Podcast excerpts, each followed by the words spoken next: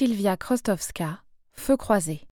Un recueil de fragments, aphorismes, maximes, épigrammes, dialogues fictifs, apologues, micro-essais, etc., portant sur la littérature et l'esthétique, la critique sociale et politique, la logique et la philosophie, l'éthique et l'histoire, mais aussi sur la lecture et le travail de l'écrivain. L'être presque. Plus l'animal est petit, moins il y a de distance entre l'être et sa sensation. Ce qui fait que les êtres les plus petits sont plus près de la présence que nous, qui nous retrouvons face à l'être et ne le sentons pas. Quelle compensation avons-nous pour être si grands? Un aphorisme. Un aphorisme attend d'être déballé comme un cadeau, mais pas admiré dans la vitrine d'un bijoutier.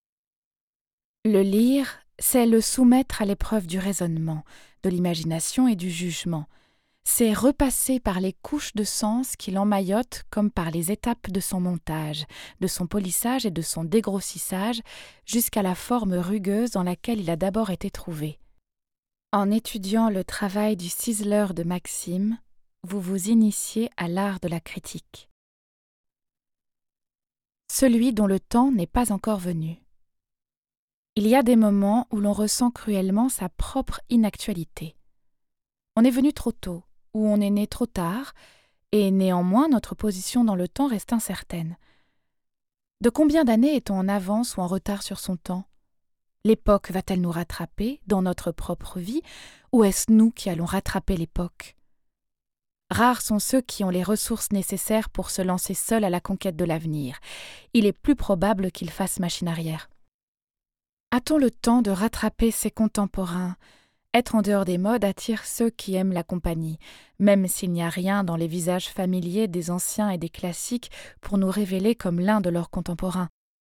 Le passé est une maison de retraite où l'on se mêle à ceux qui appartiennent à des âges différents. Mais pour ceux qui croient qu'être en arrière aujourd'hui peut contribuer à les mettre en tête plus tard, une troisième relation au temps, spirituelle, est à l'ordre du jour.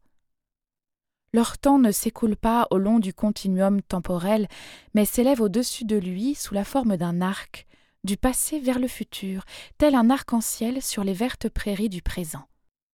Ils ne sont ni retraités ni actifs, ni histoire ni avenir, ne partageant ni la désuétude de la première ni le fardeau du second.